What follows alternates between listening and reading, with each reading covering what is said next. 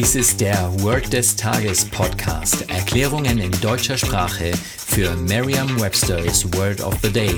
Eine Produktion der Language Mining Company. Mehr Informationen unter www.languageminingcompany.com-podcast. Das heutige Word des Tages ist Flaw, geschrieben F-L-A-W. Eine englische Definition ist a small physical problem such as a crack that makes something less valuable oder a defect. Eine Übersetzung ins Deutsche ist so viel wie der Fehler, der Makel, der Fabrikationsfehler. Hier ein Beispielsatz. There was a flaw in the vase. Die Vase hatte einen Fabrikationsfehler. Eine Möglichkeit, sich dieses Wort leicht zu merken, ist die Laute des Wortes mit bereits bekannten Wörtern aus dem Deutschen, dem Englischen oder einer anderen Sprache zu verbinden.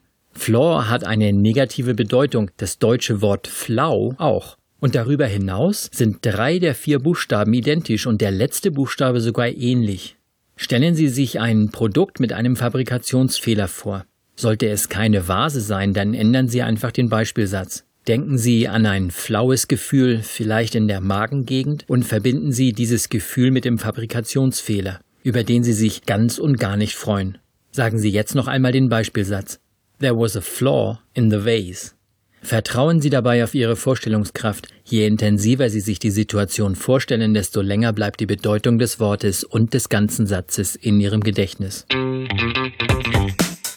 Das war Word des Tages mit Carsten Peters von der Language Mining Company.